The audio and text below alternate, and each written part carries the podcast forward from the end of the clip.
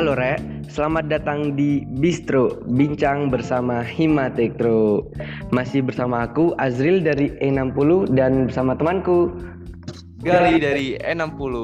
Bistro episode kali ini kita akan podcast dengan tamu spesial kita nih Yaitu Cak Dedi dari IKA Elites. Yang bertemakan apa Azril? Nah, tema kali ini yaitu bertemakan nostalgia elektro. Pas banget nih, Cak Dedinya udah ada di sini. Halo Cak, gimana kabarnya? Halo, assalamualaikum. Baik, alhamdulillah.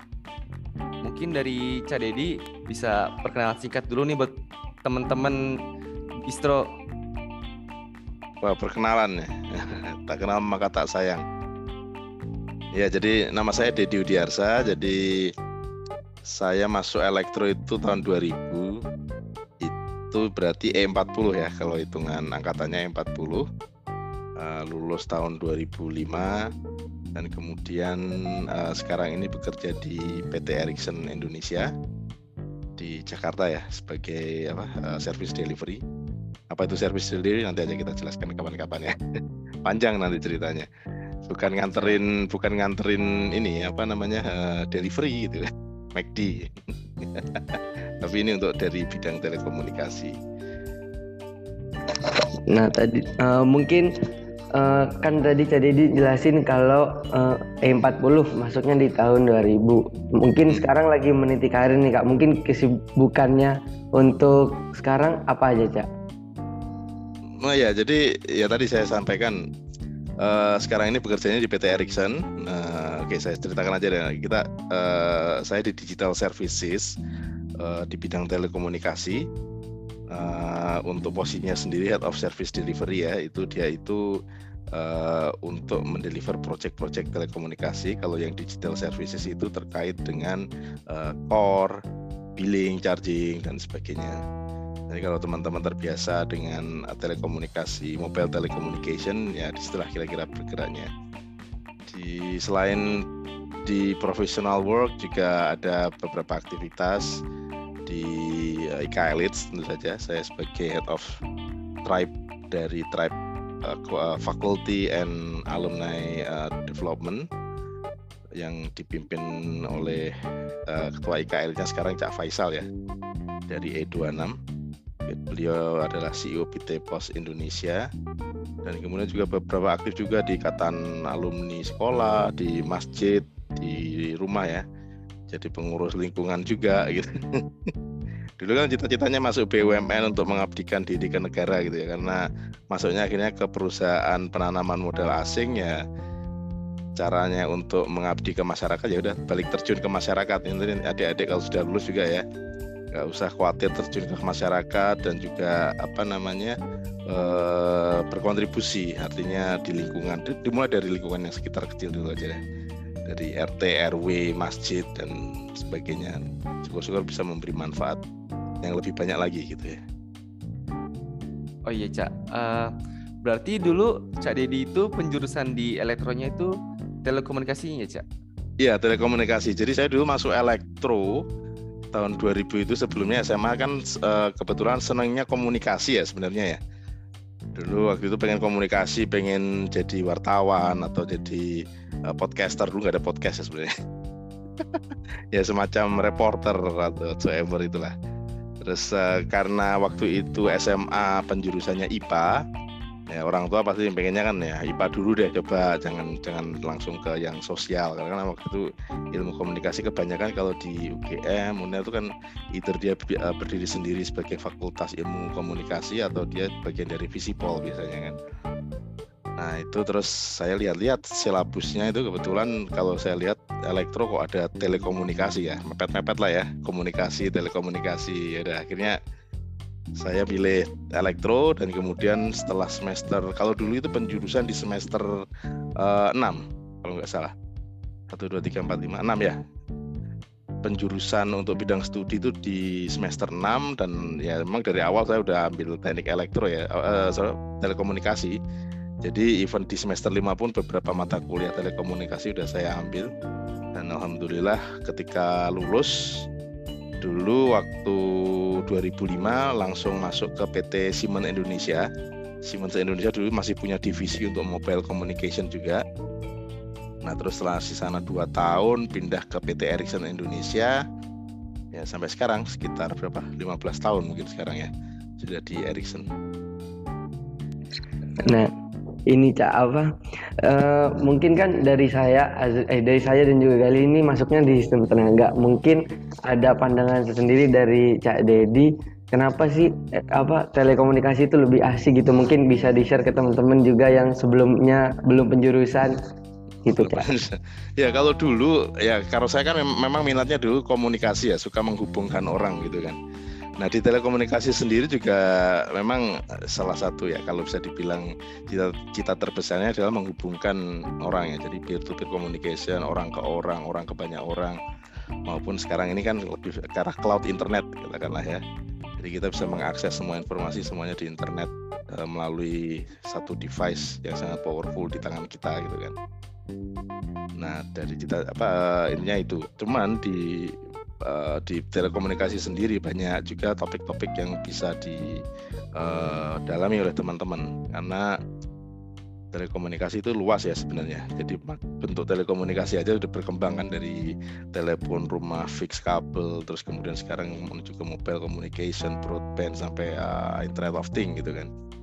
Nah itu semua membutuhkan yang namanya akses yang ya di telekomunikasi ini yang dibutuhkan uh, dibangun, didevelop untuk uh, mengakomodir hal-hal tersebut gitu. Jadi kalau di nggak tahu sekarang labnya apa aja ya kalau di ya, telekomunikasi dulu kita ada lab jaringan, lab propagasi, terus kemudian lab multimedia ya.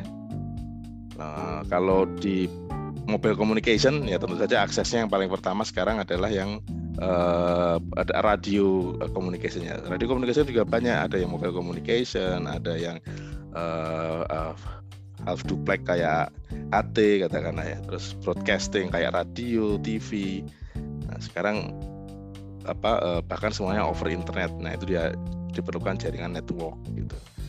Nah, itu yang semuanya uh, diakomodir dan didevelop oleh telekomunikasi ini. Perusahaannya juga banyak kan, ada perusahaan yang service provider kayak Telkom, uh, Telkomsel, uh, Excel, uh, Indosat Oredo gitu kan. Terus ada juga provider atau vendor uh, teknologi atau perangkat seperti Ericsson di tempat saya bekerja ini, Huawei, terus kemudian ada Nokia, uh, di beberapa perusahaan itu juga ada yang jual device kan ya kayak Huawei, Nokia dan menyediakan uh, perangkat uh, untuk uh, subscriber. Tapi kalau di sisi kami kayak Ericsson itu menyediakan infrastrukturnya, infrastruktur jaringan mulai dari BTS, kemudian uh, core, billing dan sebagainya. Nah di situlah apa namanya dunia telekomunikasi berkembang ya. Kita masih belum ngomongin kayak satelit, kayak uh, apa namanya radar. Nah banyak sekali sebenarnya bidang te di telekomunikasi yang bisa dieksplor oleh teman-teman. Wah ternyata seru banget ya cak. Uh, seru ya. Dengan telekomunikasi. Jadi kayak aku nyesel nih nggak masuk telkom. Nah, semua bertanggung jawab atas pilihannya masing-masing. Gak ada yang menyesal. Pasti ada manfaat untuk setiap pilihan yang akan diambil teman-teman. Semua pasti ada ini ya, seru. Nanti kalau sama yang power juga bisa ngobrol sama teman-teman power. Juga banyak pasti hal yang bisa dieksplor dari skada, distribusi, generation dan sebagainya kan. Banyak. Oke, Cak. Uh, mungkin untuk uh, kegiatan non akademik yang cari diikutin selama ngampus itu apa aja ya, Cak? Oh, di kampus dulu. Wah iya, ini Cak. panjang ini ceritanya, bisa bikin blog sendiri nih. oh, saya saya dulu itu masuk 2000, 2000 itu kemudian uh, kalau dulu pengkaderan satu tahun, uh, enam, uh, enam bulan lah ya, satu semester. Kemudian baru bisa untuk ikut kegiatan-kegiatan di himpunan. Tapi sebelum uh, masuk himpunan itu saya sempat gabung ke UK Taekwondo waktu itu. UK Taekwondo ada waktu itu ada kejuda di mana di kampus C UNER ya. Kita jadi panitianya di sana juga. Masih belum jadi peserta sih sayangnya. Uh, di tahun 2000 kalau nggak salah ya dengan Dispora. Terus kemudian setelah lulus dari himpunan makin banyak yang bisa diekspor jadi anggota himpunan, artinya membuka uh, pintu untuk aktif di organisasi kemahasiswaan internal kampus. Kemudian, uh, saya sendiri sebenarnya membatasi untuk uh, tidak berada di Ormek waktu itu kan. Kalau dari Mubes 3 itu memang uh, uh, uh, ITS waktu itu menganut uh, paham internal organisasi ya. Jadi tidak ada partai kampus, artinya untuk organisasi-organisasi kemahasiswaan yang ekstra kampus tidak diperbolehkan masuk. Nggak tahu sekarang hasilnya seperti apa. Jadi di sana cuma apa Himatek terus bagi himpunan, terus ada BEM fakultas, ada UK, terus kemudian BEM ITS sendiri. Nah saya masuk jadi anggota himpunan di tahun 2001 ya sebagai anggota aja, terus kemudian enam bulan kemudian itu eh, apa suksesi eh, himpunan ya. Jadi waktu itu ketua himpunannya beralih dari Mas Ali Mansur angkatan E38 ke Mas Ahadi Sarifudin uh, angkatan E39. Nah di angkatan E39 itu ketua himpunannya Mas Hadi dan kemudian saya uh, waktu itu mengajukan diri untuk masuk jadi pengurus dan kemudian diterima di uh, departemen organisasi kalau nggak salah itu ketua departemennya itu Mas Husen angkatan E39 juga.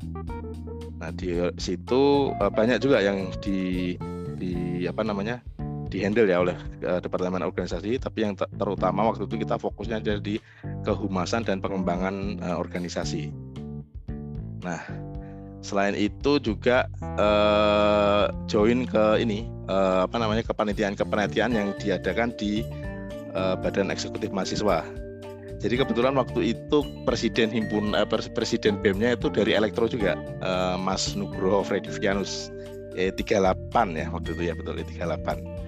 Jadi banyak bantu di sana juga dari Mubes 3 itu jadi panitia terus kemudian ada Kongres 5 6 7 di Kongres 567 itu saya uh, sorry Kongres 67 itu jadi pimpinan sidangnya dan kemudian uh, join juga di Koperasi Mahasiswa Dokter Angga. Nggak tahu sekarang masih ada nggak ya Koperasi Mahasiswa Dokter Angga?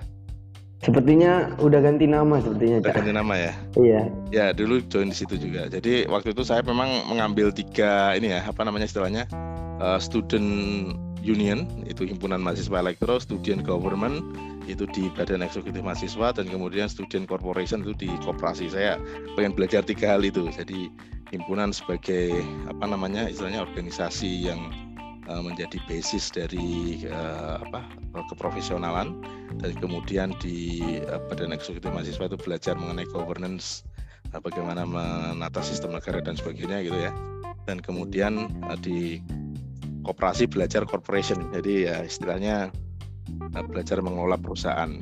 Nah waktu di apa elektro itu sebenarnya waktu awal masuk itu kita udah ada pertanggungjawaban dari E38 ya waktu itu. Itu kita udah udah apa namanya uh, dipercaya jadi pimpinan sidang untuk uh, sidang pertanggungjawaban itu. Nah makanya waktu ketika kongres itu kita di BEM Mas Nugroho waktu itu udah jadi uh, ketua sidang aja sekarang jadi jadi langganan jadi ketua sidang ketika kongres gitu. Jadi kongres 6, kongres 7 itu jadi ketua sidang. Nah terus di Himatektro setelah perubahan kepengurusan tahun berikutnya dari Mas Hadi ke Mas David Sudana. Mas David Sudana ini teman satu angkatan saya, jadi E40 kan ya.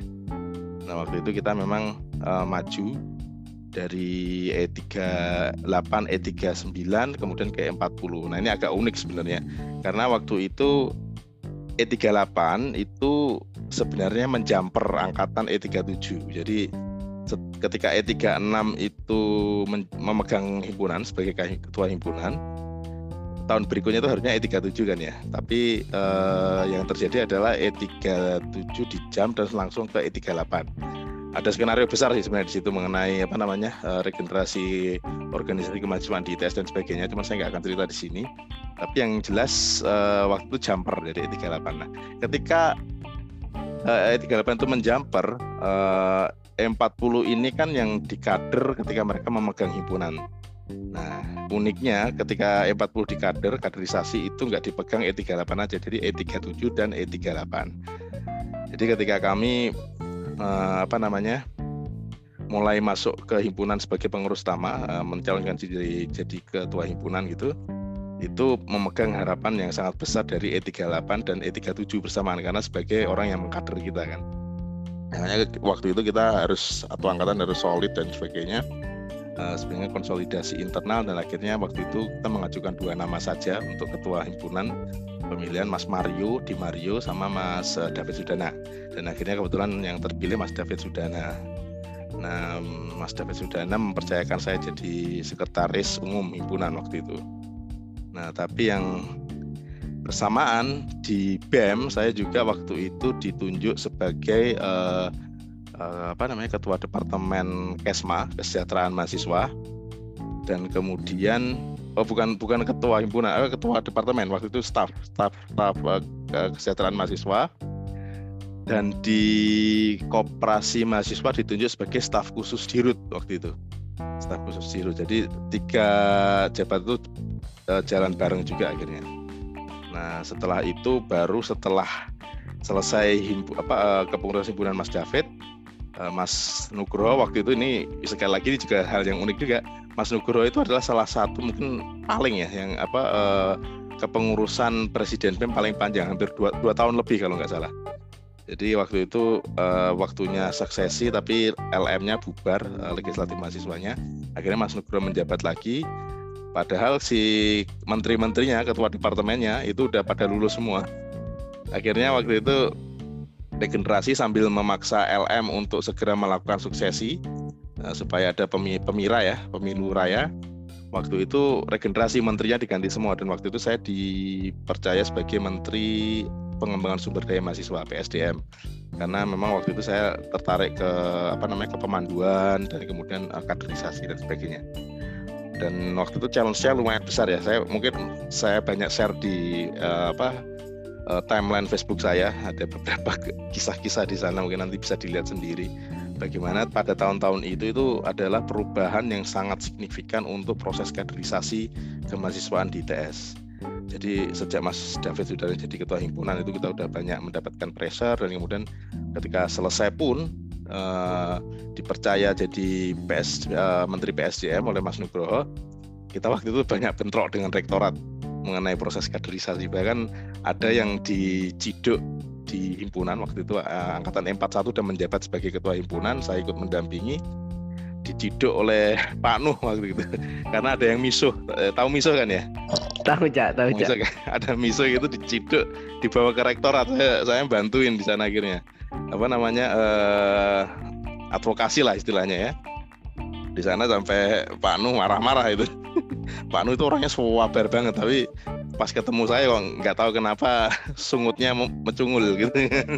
Dimarahin saya waktu itu. Padahal saya di situ uh, apa namanya istilahnya mengadvokasi teman-teman. Uh, soalnya ancamannya waktu itu skorsing gitu kan. Bahkan kalau pas zamannya Mas David Sudana ketua himpunan itu uh, ketua himpunan dan kadep PSDM di himpunan itu sampai harus tanda tangan. Kalau sampai ada masalah dengan kaderisasi ada korban urusannya bisa kriminalitas dimasukkan ke karena waktu itu pengkaderan keras ya. Mungkin teman-teman nggak tahu ceritanya cuman pengkaderan di elektro itu keras. Ya ITS aja udah keras apalagi di elektro gitu waktu itu. Keras dalam arti bukan bukan fisik aja gitu tapi juga banyak apa namanya uh, proses kaderisasi verbal dan apa namanya uh, pembinaan mental yang juga sangat sangat keras gitu. Jadi waktu itu si uh, rektorat ingin merubah itu dan ya sebenarnya tujuannya baik gitu, cuman harus bersinergi dengan mahasiswa. Ya ada, ada proses lah sampai kemudian sampai, uh, di 2003 2004 baru kemudian ketemu titik temunya uh, kaderisasi di ITS itu mau seperti apa. Terus waktu itu juga saya banyak ngobrol dengan Mas Daru juga ya akhirnya berubah lagi berubah lagi. Nah, memang dinamika kehidupan kemahasiswaan akan selalu berubah gitu. Sampai lulus itu saya masih aktif di uh, di himpunan udah enggak ya pasti karena udah ganti lah regenerasi gitu. Di di BEM waktu itu terakhir jadi ketua PS apa eh, menteri PSDM terus waktu Mas Nuk akhirnya diganti dengan teman dari mesin waktu itu Mas Rendra uh, M43 ya. M43 itu dia satu angkatan. Jadi mesin 2000 ya dia mesin 2000 itu angkatan. Waktu itu Mas Rendra minta saya jadi salah satu menterinya juga tapi waktu itu udah 2003 saya udah pengen lulus ya. Saya ini uh, apa namanya minta udah saya nggak megang uh, jadi menteri cuman saya ambil ini. Waktu itu untuk LKM MTM itu masih di handle oleh BEM ITS jadi nggak tahu sekarang TL ya harusnya di BEM ITS ya Karena kalau LKM MTM itu di BEM ITS dan saya waktu itu diminta untuk jadi uh, koordinator pemandunya. Terus yang di uh, Kopma itu terakhir saya menjabat sebagai komisaris pengawas pengawas uh, koperasi mahasiswa. Setelah dari sebelumnya dari staf khusus di RUT terus waktu diminta jadi direksi saya nggak bersedia akhirnya masuk ke ke, ke, peng, ke pengawasan ya, komisariat untuk di uh, Kopma. Sampai lulus sebelum lulus masuk ke lab ya tentu saja ya nggak tahu kalau dulu masuk labnya semester berapa kalau sekarang ya kalau dulu kita masuk lab itu semester 7 untuk uh, saya sendiri uh, masuk di lab itu di semester 4, Cak. Semester 4 ya bagus itu, itu udah udah termasuk cepet kalau zaman saya gitu. Karena zaman saya itu 2000 apa, apa uh, 2003 berarti semester 7 waktu itu saya masuk lab. Jadi waktu masuk lab itu barengan handle yang jadi menteri PSDM di BEM sama uh, pengawas di Kopma. Uh, saya masuk lab uh, jaringan multimedia yang di B301 itu. Dan kemudian untuk keseluruhan asisten itu saya dipercaya jadi koras koordinator asisten untuk di mana? Di bidang studi telekomunikasi multimedia. Uh, dan sekaligus megang salah satu praktikumnya ini uh, yang praktikum pertama telekomunikasi itu dasar sistem nah, dasar telekomunikasi ya? DST, DST ya? DST ya, ya. Korprak DST untuk yang reguler. Jadi waktu itu saya koordinator asistennya ada beberapa korprak korprak untuk yang uh, apa yang reguler S1 yang reguler itu saya pegang. Terus ada lagi yang S1 extension itu Mas Joko. Kemudian yang untuk angkatan laut STTAL ya kalau nggak salah. Itu Mas Yulian. Terus untuk praktikum multimedia itu uh, Mbak Dia atau Mbak Nana saya lupa kalau yang propagasi dulu masih dipegang Pak Gam sendiri untuk praktikumnya oh bukan Pak Gam uh, Pak Maulid Pak Maulid dulu belum dipegang mahasiswa dulu Nah sekarang kayaknya udah dipegang mahasiswa Pak Gam udah punya banyak pasukan nih sekarang di B306 kalau saya masih ngikuti beliau itu salah satu ini. Nah, beliau itu ini Pak Gam itu unik. Jadi Pak Gam itu saya mengenal beliau pertama kali ketika beliau pulang dari Kanada setelah S3.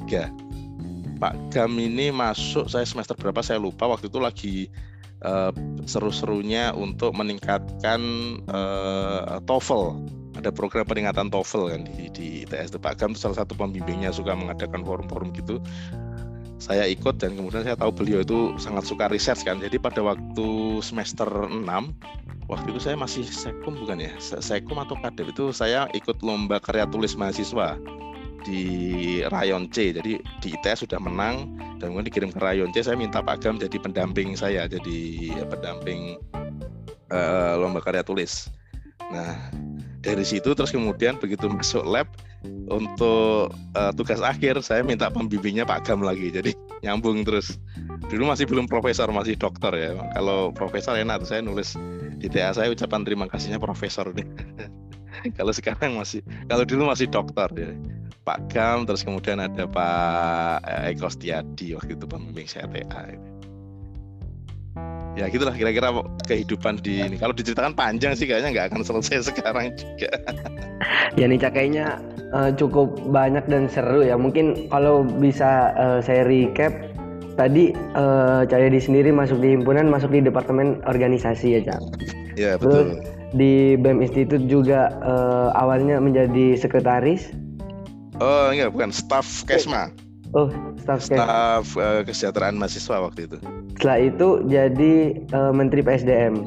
Setelah itu jadi Menteri PSDM ya, yang di himpunan itu tadinya staf Departemen Organisasi, terus jadi Sekum. Ya udah, terus habis itu, itu aja itu. Nah, kan kebetulan uh, saya sama Gali juga sekarang uh, masuk himpunan di Departemen uh, Lugri, luar negeri. Luar Mungkin negeri, ya. mungkin bisa share uh, situasi ataupun kondisi pandangan di himpunan saat tahun itu sama tahun kita. Mungkin kan ada perbedaan mas itu. Yeah. dengan program kerja atau program kerja yang berbeda. Mungkin bisa share ke kita terutama uh, warga-warga himpunan nih Wah ini panjang ini. Uh, jadi waktu kita megang himpunan itu saya awali ceritanya ya dari kepemimpinan Mas David. Waktu itu Mas David itu nggak mau maju sebenarnya. David Sudana itu nggak mau maju terus kita paksa dari ya, apa namanya teman-teman siapa yang mau maju gitu bahkan saya salah satu yang mau dimajukan tapi saya nggak mau gitu karena kalau saya jadi ketua himpunan saya nggak bisa masuk ke organisasi-organisasi yang lain ya bisa sih cuman kode etiknya kurang lah karena sewaktu itu bahkan saya yang bikin pola organisasi itu tidak memperbolehkan ketua himpunan untuk menjabat jadi anggota eh, eh, anggota himpunan eh, bukan anggota himpunan, anggota organisasi mahasiswa yang lain dalam ruang lingkup keluarga mahasiswa ITS waktu itu. Tapi kalau saya masih boleh, makanya saya nggak mau jadi ketua himpunan.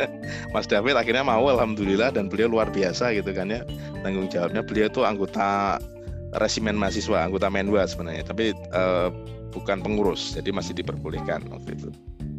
Mas David jadi ketua himpunan, saya jadi sekum. Uh, waktu itu si departemennya ada empat. Departemennya itu ada departemen pendidikan, itu yang menjadi ketua departemennya Pak Muhtadin yang sekarang jadi dosen di telekomunikasi apa teknik jaringan ya. Pak Muhtadin uh, robot ya. Pak Muhtadin cocok itu jadi dulu pendidikan sekarang jadi dosen, nah, cocok gitu. Terus kemudian ada departemen PSDM itu yang ngam, apa yang jadi ketua departemennya itu Mas Gatot.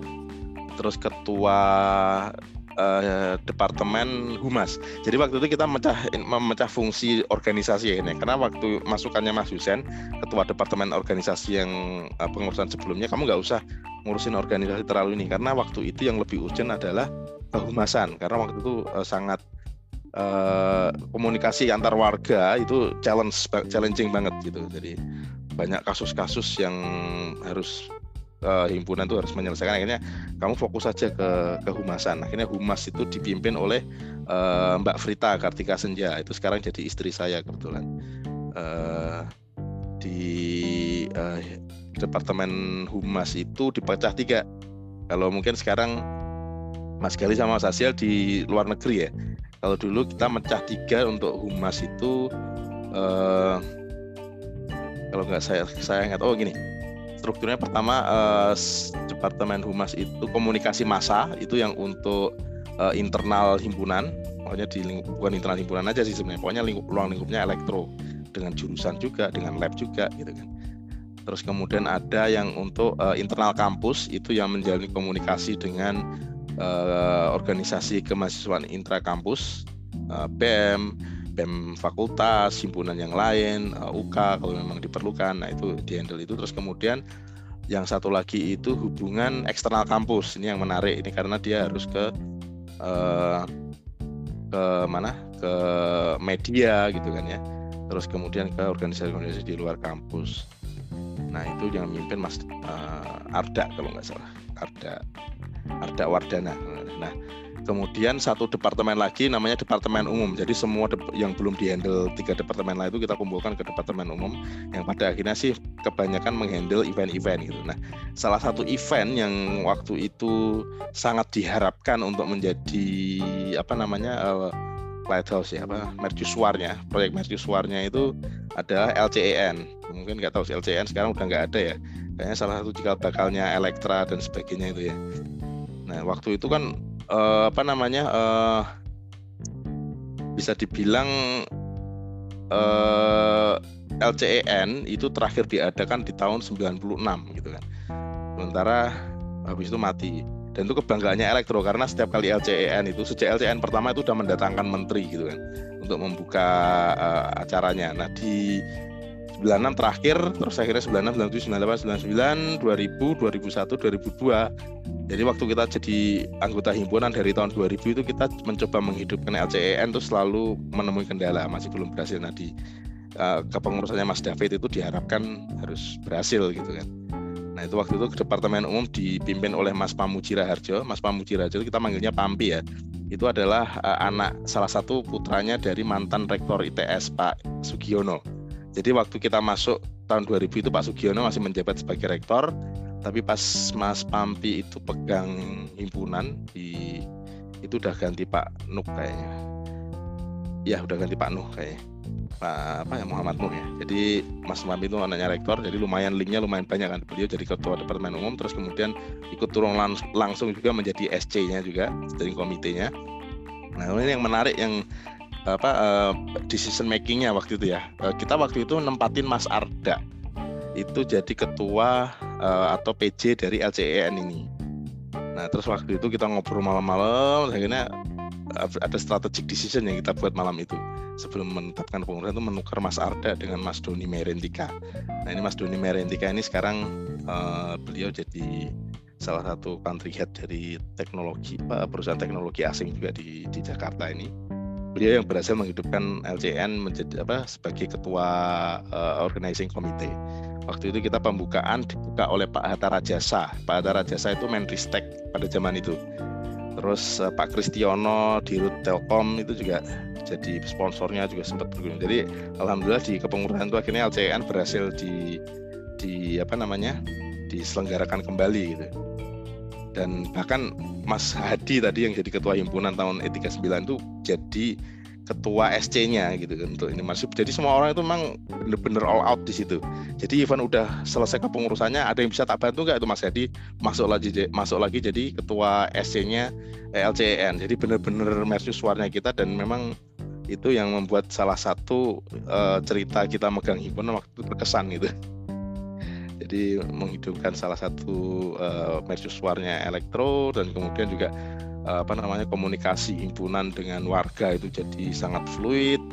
Mas Tadin itu Pak Tadin ya uh, ketua departemen pendidikannya itu juga banyak sekali melakukan training-training LKTM. Nah, salah satunya mungkin saya juga salah satu kadernya beliau yang akhirnya jadi apa ikut lomba kan.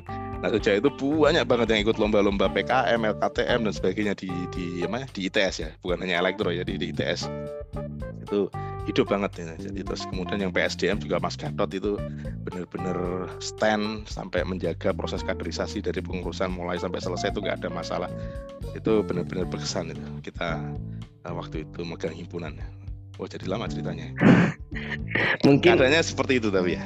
Uh, mungkin ini cak apa LCN itu kalau bisa saya tambahin yang itu ya cak lomba cipta elektronik nasional bukan? Elektroteknik nasional. Oh elektroteknik. Nah itu yeah. konsepnya paper uh, kompetisi lomba robot atau gimana cak? Jadi waktu itu uh, device creating kita create device. Jadi ada tiga kategori yang diadakan waktu itu untuk umum untuk mahasiswa. Oh sorry bukan. Mahasiswa tapi biomedik untuk biomedik device di biomedik terus kemudian untuk elek, apa elektro umum industri. Terus yang terakhir itu untuk kategori eh, sekolah menengah atas. Jadi ada tiga kategori mereka ngirim proposal dulu kan ya. Ngirim proposal dan kemudian diseleksi sama jurinya. Kalau mereka approve mereka dapat pembiayaan awal untuk mewujudkan device-nya itu dan kemudian di present nanti pada acara puncak LCN itu di ITS. Nah, setelah mereka present demo alatnya, nanti ditentukan juaranya seperti itu. Ah, kayaknya... Tapi ya, tapi itu nggak cuma lombanya aja ya. Jadi waktu itu kita ngadakan yang gongnya yang besarnya itu justru uh, pamerannya, pameran elektroteknik. Jadi yang waktu itu pembukaan ada pameran, ada lomba. Yang membuka itu tadi Pak Hatta Rajasa Menteri Menristek pada pada saat itu. Uh, Oke okay, cak. Tadi kan di awal sempat nge-spill kalau kaderisasi zaman dulu tuh keras ya cak. Mungkin hmm. boleh cerita nggak cak uh, kondisi kaderisasi zaman dulu tuh gimana? Ya. Karena kita penasaran banget nih. Penasaran ya. saya waktu balik ke kita juga udah banyak melihat perubahan dan ini bukan jadi acuan harus kayak gini ya. Saya selalu pesan ke teman-teman karena zamannya udah berubah. Cara kaderisasi juga harus berubah dan itu harus dinamis. Kalau dulu kita masuk elektro pertama itu ada namanya welcome party waktu apa namanya masuk dan welcome partinya itu nggak cuma sekali tapi dua kali. Jadi welcome party pertama itu menyenangkan. Jadi kita dikumpulkan di Plaza, eh bukan di Teater C. Teater C masih ada kan ya? Masih ada. Masih punya elektro ya? Iya masih ada. Ya itu kita dikumpulkan di situ. Terus waktu itu saya ingat Kahima 96 Mas Hendrik itu yang memimpin diskusinya. Dia mengencourage kita untuk milih uh, ini, memilih komting waktu itu Komting pertama saya itu Mas Pampi tadi, Mas Pamuji Raharjo itu. Waktu itu ditunjuk gara-gara apa namanya uh, teman-teman oh, anak rektor anak rektor dia nggak bisa hindar akhirnya. Dia terpilih jadi komting pertama kami welcome party satu. Terus kemudian ada yang welcome party 2 nah welcome party 2 ini yang udah mulai agak kenceng. Jadi waktu kita masuk belum masuk bahkan belum masuk ke teater C itu udah banyak banget teman-teman apa eh, angkatan-angkatan atas yang menyambut. Kalau saya bilang menyambut benar-benar men- menyambutnya itu benar dengan suara yang kenceng gitu kan. Udah banyak pricing dan sebagainya sampai di ruangan pun lampu dimatikan gitu kan ya untuk me- melakukan pengkondisian gitu. Ini sekali lagi jangan ditiru ya. Artinya zaman dulu beda dengan zaman sekarang. Walaupun ada beberapa hal yang mungkin bagus juga untuk apa pe- pembelajaran pembinaan mental Nah, terus eh, di ruangan itu kita ya pokoknya di pressure untuk eh, merasakan bagaimana perlunya untuk menjadi satu sebagai eh, satu kesatuan angkatan. Karena kan kita dari banyak dari banyak ini ya, dari banyak daerah yang mainly Jawa Timur kalau zaman dulu kan.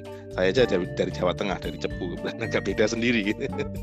terus eh, di Welcome Party 2 itu penekanannya ke situ. Artinya ketika ke- kamu mendapatkan pressure dari mana-mana kamu nggak bisa survive kalau kamu nggak punya komunitas gitu. Intinya di situ. Dan di situlah kita merasa perlunya untuk bonding satu angkatan. Kalau dulu targetnya adalah kalian harus apal nama semua satu angkatan. Nah itu kemudian caranya gimana? Nah ini caranya ke, diajari diajari pada waktu eh, kaderisasinya. Jadi waktu itu kaderisasi untuk angkatan E40 itu ada tiga tahap. Yang pertama itu GATE, GATE itu G A T E gitu kan ya. Eh, itu singkatannya gerbang awal teknik elektro. Itu kebanyakan aktivitasnya outbound. Jadi kalau eh, di apa namanya di GATE ini itu kita ngumpulnya itu di plaza elektro terus kemudian dipecah-pecah di lapangan-lapangan kecil gitu dibina di- dibina dengan caranya masing-masing eh, sesuai dengan karakternya dipecah-pecah ada apa SC ada instruktur ada OC yang yang membina kami kan waktu itu ya. Nah kemudian setelah gate gate itu berlangsung tiga pertemuan untuk tiga pekan ya kalau nggak salah ingat saya. Nggak nggak saya nggak salah ingat benar tiga kali. Saya ingat gate satu gate dua gate tiga. Nah setelah gate tiga kita masuk eh, namanya dioda. Dioda itu singkatannya diklat orientasi dasar. Nah, di situ mulai diajari mengenai bagaimana kita eh, manage organisasi. Nah, ini lebih agak lebih agak terhormat istilahnya karena aktivitasnya nggak nggak di outbound gitu. Kita pakai jas eh, alma mater, baju putih hitam, datang ke teater C untuk mengikuti pembekalan-pembekalan eh, dari organisasi bahkan dari himpun apa eh, jurusan ada pembicara dari luar juga gitu ya walaupun di tengah-tengah kalau ada yang mengecewakan tetap aja sih dibina mentalnya ada kan dan waktu itu di kita tanamkan akhirnya bikin namanya eh, katalog angkatan. Kalau sekarang enak ya katalog angkatan atau apa database tinggal mainin di ini Ya, kita dulu punya PC aja udah alhamdulillah gitu di zaman kita gitu. Padahal kita nggak belum boleh pakai PC atau lab komputer di elektro sendiri itu masih belum boleh. Karena masih maba. Paling kita pakai lab komputer itu untuk eh, praktikum prog das, eh, dasar pemrograman. Propom Cak. ya Das, Propam dasar ya? pemrograman dasprop. dasprok ya. Cuman pakai itu aja. Bahkan pakai apa namanya pakai parkiran pun enggak gitu. Kita nggak boleh pakai parkiran elektro. Kita dulu parkirnya kalau nggak di masjid di apa namanya kantin pokoknya nggak boleh pakai parkiran elektro dulu. Ya pengkondisian aja sih sebenarnya. Tapi ada cerita lucu kalau zaman zaman dulu bahkan tuh ada yang nekat parkir di situ mahasiswa baru tiba-tiba motornya udah pindah ke lantai 4 terus akhirnya nurunin sendiri. Nah jadi tempat saya kebetulan di angkatannya nggak terjadi cuman apa namanya legenda-legenda kayak gitu dulu ada lah. Artinya senior-senior sampean tuh iseng dulu. Nah terus setelah dioda itu selesai dioda ada tiga sesi juga satu dua tiga. Dioda satu dioda dua tiga. Dan kemudian mulai masuk ke EW electrical workshop. Ini yang legend dulu. Kalau sekarang masih ada atau enggak saya nggak tahu masih ada nggak EW sekarang dia Eh, mungkin kayaknya nggak ada. nggak ada ya ya. Kalau dulu tuh kalau himpunan lain namanya camp gitu kan. Tapi camp itu punya camp maksudnya keluar ya. Camping keluar. Most of the activity itu kebanyakan outdoor. Nah kalau itu bener-bener kacau itu. Udah bener-bener kayak mapala gitu kan dibinanya. Nah di elek di elektro namanya bukan bukan camping. Karena kita eh, punya martabat sendiri gitu kan. Namanya electrical workshop karena selain untuk camp itu pembinaan kita juga ada eh, namanya eh, apa nama pengabdian masyarakat. Jadi kita waktu itu bikin penetas telur ya simpel penetas telur ya waktu itu. Kalau sekarang mungkin banyak lah pilihannya ya dibawa ke sana. Dan kita naik apa EW itu kita naik motor semuanya. Peserta itu naik motor jadi eh, boncengan gitu terus ada sweepernya kita dilatih dan dikawal oleh patwal dari polisi di Kapolda Jatim. Eh Kapol, dari Polda Jatim. Jadi di depan tuh ada four rider bukan four rider four car ya. Jadi mobil polisi ngawal kita baris dua-dua gitu naik motor dari elektro ke pas zaman saya itu ke Delundung kan Delundung sana. Delundung apa? Terawas kalau nggak salah ya. Daerah Terawas sana. Berarti itu satu angkatan, Cak. Naik satu sepeda angkatan motor. naik sepeda motor. Kita ada 173 berangkat eh, ceweknya 11 kalau yang cewek naik truk yang cowok naik sepeda motor jadi ada 162 orang naik motor bonceng-boncengan gitu. Terus ada sweepernya kalau yang motornya itu motor cowok yang ada tangki depannya itu jadi sweeper di samping. Dan kalau ada jalan apa, belokan atau perempatan mereka nutup gitu. Itu kita dilatih sama polisinya waktu itu. Jadi banyak setelah saya jadi pengurus itu banyak orang tua yang protes tuh oh kenapa naik motor? Bla, bla, bla." tapi begitu kita kasih tahu kita dikawal sama Pol, Polda kok gitu. Uh, mereka malah wah keren ya malah gitu. Itu ingat banget tuh saya Mbak Tiwo itu Mbak Tiwo ponakan Mbak Tiwo itu ini dulu itu sekretaris eh, rektor 4 PR4 dulu PR4 nya Pak Yasidi ya elektro juga itu ininya Pak Nu. Saya sempat dimarahin udah ini kok si ponakanku bawa sepeda motoran adoh-adoh gitu kan loh mbak aku dikawal polisi loh enak loh yuk keren ya iya mbak kapan meneh.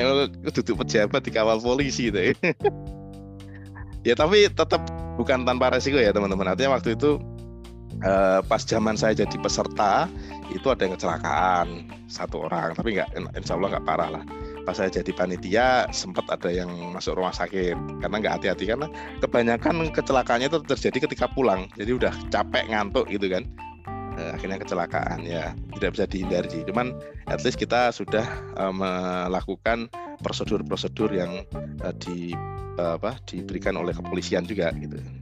Jadi sebenarnya aman cuman ya mungkin ketika direview beberapa tahun kemudian ketika saya udah masuk ke lab itu udah nggak ngurus himpunan itu nggak diperbolehkan. Itu itu sangat sayang dan kemudian pas zaman saya lulus itu waktu itu Mas Bambang jadi ketua himpunannya E42 itu bilang ya kita waktu masuk jadi eh, apa namanya anggota himpunan. Karena EW itu adalah proses terakhir kaderisasi setelah EW itu ditentukan kamu masuk himpunan atau enggak gitu. Dan yang masuk himpunan itu siapa aja gitu nggak semua jadi teman-teman nggak tahu kalau sekarang semua atau enggak saya nggak tahu cuman kalau dulu nggak semua akhirnya jadi eh, ketua himpunan diangkat eh, sorry anggota himpunan. Kalau di angkatan saya itu ada tiga orang yang nggak lolos jadi anggota himpunan gitu. Ada tiga orang lah karena tidak memenuhi kriteria dan di sebagainya. angkatan kita juga ada yang nggak lolos gitu ada yang nggak lolos jadi juga ya anggota iya.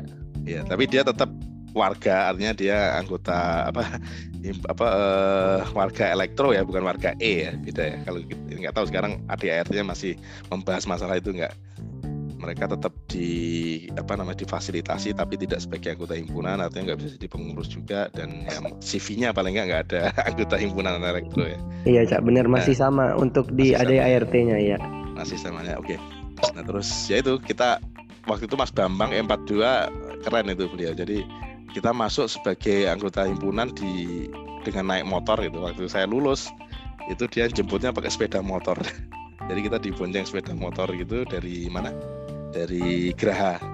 Geraha ITS ke Elektro untuk SPS tuh, syukuran pelepas- pelepasan sarjana naik motor. Jadi di- nggak tahu sekarang udah nggak ada tradisi itu kayaknya ya, di Elektro ya. Eh, masih cak sekarang kemarin juga Masih ya? baru SPS 126 cak Oh iya, dijemput naik motor juga maksudnya. kendaraannya macam-macam ada yang pakai jeep ada yang Oh pakai gitu. Hmm, kayak truk gitu Oke. Ya macam-macam memang ya. Yang pas zaman itu naik motor. Kalau yang zaman sebelumnya itu pernah itu yang angkatan E20, E30, E20 lebih banyak. Dijemput pakai truk sampah. Terus nggak dibawa ke eh, elektro tapi dibawa ke tunjungan.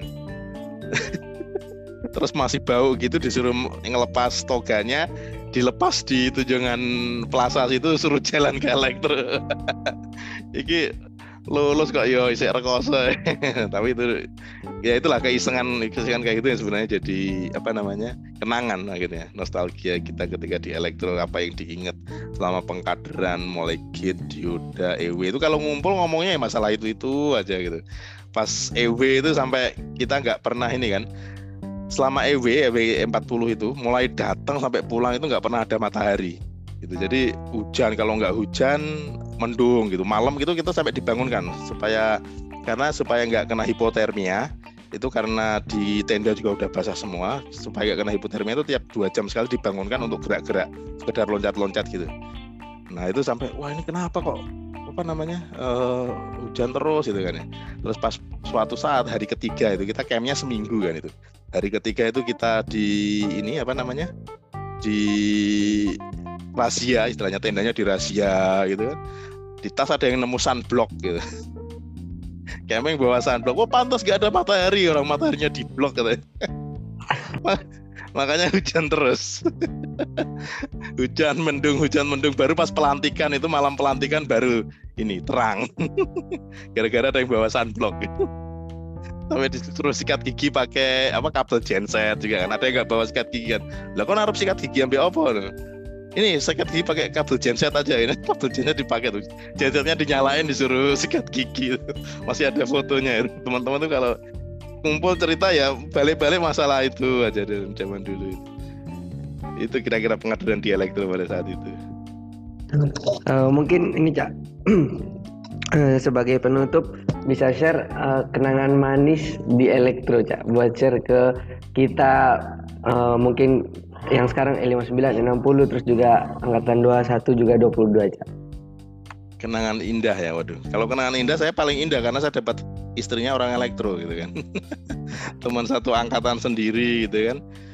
Di waktu itu apa? Uh, kita satu dosen wali ya waktu itu. Dosen walinya Bu Puji. Waktu masuk itu Bu Puji dosen walinya terus di himpunan juga barengan saya sekum dia kadep humas di bem juga sama saya kad, apa menteri PSDM dia menteri humas. Terus kopma aja dia nggak barengan ya. Di lab juga sama telekomunikasi gitu kan. Terus kerja juga sama-sama di Simon waktu itu barengan di telekomunikasi juga. Ya akhirnya tiba-tiba punya rekening bareng dan uh, apa namanya tiba-tiba ya nikah gitu. Itu kenangan manisnya. Tapi eh manis nggak ya itu ya? Indah ya manis. manis, manis belum banget, tentu. Cak. manis banget itu cak. Itu manis belum tentu indah ya mungkin. Nggak tapi kalau ini teman-teman jadi kalau um, kalau saya boleh pesen ya uh, khairunas anfus anfusinas ya. Jadi sebaik-baik manusia itu yang bermanfaat buat orang lain. Jadi kalau teman-teman sekarang ini ada di istilahnya masih kuliah ya, terserah nanti kuliah, jangan sampai kondisinya itu adalah ruang kelas, ruang kamar, ruang kelas, ruang kamar gitu kan. Artinya cuman cuman dua itu aja kehidupannya gitu. Cobalah untuk bergaul, berbaur di dalam uh, kehidupan teman-teman di perkuliahan terserah nanti bisa jadi di organisasi, bisa jadi di uh, riset, bisa jadi pengabdian masyarakat. Intinya buatlah diri teman-teman itu bermanfaat. Karena sebaik-baik manusia bermanfaat untuk orang lain dan pengalaman yang ada di kampus itu nggak akan terulang lagi dan inilah kesempatan untuk belajar. Ketika sampean salah di sana, itulah kesempatan terbaik untuk belajar itu. Salah, ya salah, cuman tidak akan menjadi apa istilahnya uh, akibatnya itu dengan sekali ketika menghadapi kehidupan yang sebenarnya nanti di luar kampus itu. Jadi uh, sebisa mungkin bergaulah yang banyak, perbanyak um, wawasan, ikuti kegiatan dan sampai kosong istilahnya uh, manfaatkan waktu sebaik-baiknya. Karena empat tahun, empat setengah tahun, lima tahun berapapun lama studinya itu akan terasa sangat singkat ketika nanti teman-teman udah bekerja kayak saya udah 15 tahun rasanya kurang sebenarnya gitu. Sangat merindukan kampus untuk sebagai uh, laboratorium untuk belajar dan mengembangkan diri. Jadi kalau teman-teman bilang wah waktunya apa uh, masa muda adalah waktunya untuk bersenang-senang ya biasanya gitu ya. Setuju nggak? Kalau saya dulu masa muda itu waktunya kalau saya masa muda itu untuk waktunya untuk menempa diri. Jadi nggak ada orang sukses orang besar itu yang ketika masa mudanya bersenang-senang dan berleha-leha. Pak Soekarno dia banyak baca Alpha Thomas Edison, Thomas Alva Edison dia banyak melakukan riset di bidangnya ya gitu kan kalau kita ngomongin Cristiano Ronaldo Messi mereka nggak bersenang-senang gitu. Artinya mereka menempa diri untuk menjadi yang terbaik. Kalaupun nggak terbaik kalian menjadi orang yang lebih baik gitu. Jadi jangan sia-siakan kesempatan ini. Belajarlah banyak hal yang positif dan jadi orang yang bermanfaat gitu. Oke Ca, Eh, mungkin itu tadi eh, cerita-cerita seru dari Cak Dedi ya. Hmm. dan juga pesan yang sangat bermanfaat untuk kita semua. Eh, mungkin sebelum aku nutup eh, podcast kali ini, eh, kita bisa dokumentasi dulu ya, Cak. Aku screenshot zoom Oke, monggo. Nah, Satu, dua, tiga. Oke, Cak. Terima kasih banyak, Cak, untuk podcast kehadiran pada podcast kali ini. Eh, kami ucapkan terima kasih sekali lagi dan juga mohon maaf atas segala kekurangannya. Wassalamualaikum warahmatullahi wabarakatuh. Mungkin kalau Cak Dedi berkenan bisa live Zoom. Oke, terima kasih ya teman-teman. Tetap Makasih, semangat Cak. dan bermanfaat. Amin. Ya. Siap. Mari. Mari, mari Cak.